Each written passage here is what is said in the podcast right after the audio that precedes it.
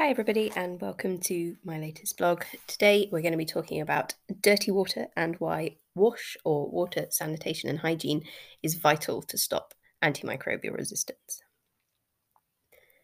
Despite improving conditions globally over the last few decades, over 2 billion people still don't have access to basic sanitary facilities. Um, and that's over a quarter of the world's population, according to WaterAid. And that's actually a lot more than the population of the whole of Europe and North America put together. So let's just let that sink in. Uh, the WHO's WASH page um, points out that nearly 830,000 people die every year from diarrheal diseases due to a lack of unsafe water and hand washing um, facilities, and many of those are children. The term water, sanitation, and hygiene, or WASH, describes the public health areas that aim to improve num- a number of things in order to reduce the chances of people catching diseases, such as having access to clean drinking water, having access to safe toilets that don't leak into the environment, having access to appropriate hand washing facilities, and improved wastewater management. Not only does a lack of access to um, wash facilities and therefore hygienic practices impact on our health, it's also an environmental, economic, and developmental issue as well.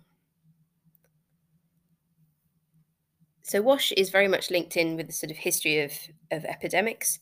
And there have been many episodes throughout the centuries um, that, had we known about good WASH practices back then, we could potentially have reduced or maybe even avoided certain epidemics.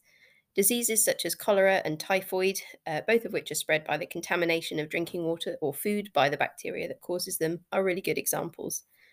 And whilst people have anecdotally implemented control measures at various points. It took up until the middle of the 19th century for large scale forms of good wash practices to be implemented. Um, and John Snow and the cholera outbreak in London is a really good example, and I've put a link um, to a good article on that on the uh, blog page.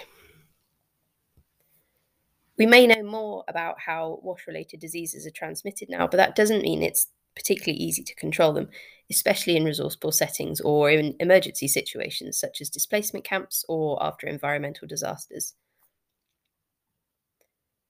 Why is WASH so important then for controlling antimicrobial resistance? So, antimicrobial resistance, or AMR, is when drugs that we use to treat infections no longer work. And you can read more about antimicrobial resistance, so what it is, how it works, and why you should care about it um, in an article that I've written, um, and you can link to that from, from the blog. We use millions of tons of antimicrobials to treat clinical and animal infections every year, as well as using pesticides on our crops. Um, but despite that, microorganisms are forming resistance to every class of antimicrobial that we have available, and there are very few new ones in the research pipeline. You can read more about antimicrobials and why they're so important, again, in a link on the blog. In order to protect the antimicrobials that we use, we need to reduce the amount that we use in total. And this can be done by improving our antimicrobial stewardship practices. Um, and you can read about why they're so important, again, in a link on the blog, um, or by limiting the amount of infections that we get in the first place. And this is where WASH comes in and where it's so important. The WHO, FAO, and OIE, so that's um, human health, um, animal health, and agricultural or sort of environmental health, have an action plan for how wash facilities can reduce antimicrobial resistance. And it's really, really interesting. And it's a really good read. Uh, and again, there's a link. And there's also a good article about how improving wash can stop antibiotics uh, being used as a quick fix. There are a number of reasons why having good wash practices will help to reduce the spread of antimicrobial resistance, and it's outlined really clearly in this technical brief from the WHO, OIE, and FAO. Um, but sort of summarized, there's three sort of main problems that we've got. So the first problem is the spread of disease-causing organisms in wastewater. And untreated wastewater is often contaminated with human or animal waste, as well as well as other organic matter that might carry pathogens. And if these pathogens infect a new host, um, so for instance, if the host ingests or drinks contaminated water, or the pathogens get into a wound when you've uh, been washing in, say, a river, then they might need treatment with antimicrobials. And how can WASH or Good WASH solve that problem?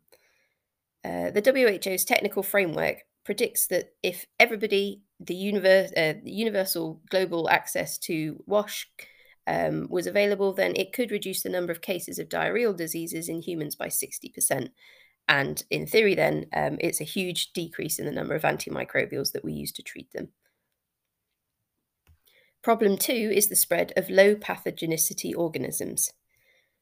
According to a study referenced in the um, report, 14% of people globally carry a strain of E. coli in their feces that produces extended spectrum beta lactamase enzymes, or ESBLs, which provide resistance to certain antibiotics.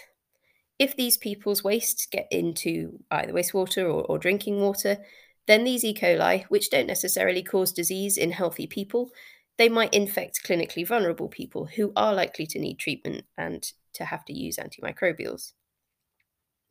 How can WASH solve this problem? By providing greater access to safe toilets and drinking water, especially in healthcare settings where clinically vulnerable patients are more likely to be, um, less vulnerable people and people in general will have less exposure to these pathogens and therefore less likely to get sick and need antimicrobial treatment. The third problem is the release of antimicrobial compounds. Um, and release of these compounds into the environment, either from human feces or from um, farming or aquatic animals, um, or disposal of unused antimicrobials into wastewater, um, may promote resistance by creating conditions that aid the transfer of these resistance genes to other microorganisms in the environment, or even potentially create the emergence of new resistance genes. Um, the, the report states that up to 80% of the antimicrobial dose administered, um, so the sort of active ingredient from the tablets that you would take if you were being treated, can be excreted um, as the active ingredient. And so that's essentially most of the drug that you're taking will then be um, released into the environment. But this does depend on the class of antimicrobial and how it's used. How can WASH solve that problem? Um, well, safe disposal of human and animal waste, as well as antimicrobials and their byproducts, is really vital to stop them leaching into the environment and enabling the spread of resistance between environmental and pathogenic organisms. WASH is really important in healthcare settings, especially important to have good WASH facilities as there is an increased likelihood of infections being present um, and clinically vulnerable people as well.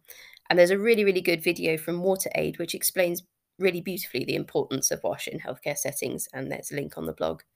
You can also read about our study about um, looking into the changes in infection prevention control um, and WASH, including hand washing, um, on COVID 19 wards, and how the changes on COVID 19 wards are affecting the types of infections that patients are catching on the wards and uh, whether they're actually more resistant. And finally, WASH is a One Health problem. And because obviously, when you take into account the fact that WASH principles affect and are directly linked to the environment, considering its implementation as a One Health issue is, is vital. Uh, and as I say, the WHO, FAO, and OIE's definition um, of WASH and AMR you can find in the links. Um, and there are lots of interesting articles on WASH and AMR um, in a One Health context um, in the issue from Global Waters that I have linked again to on the blog.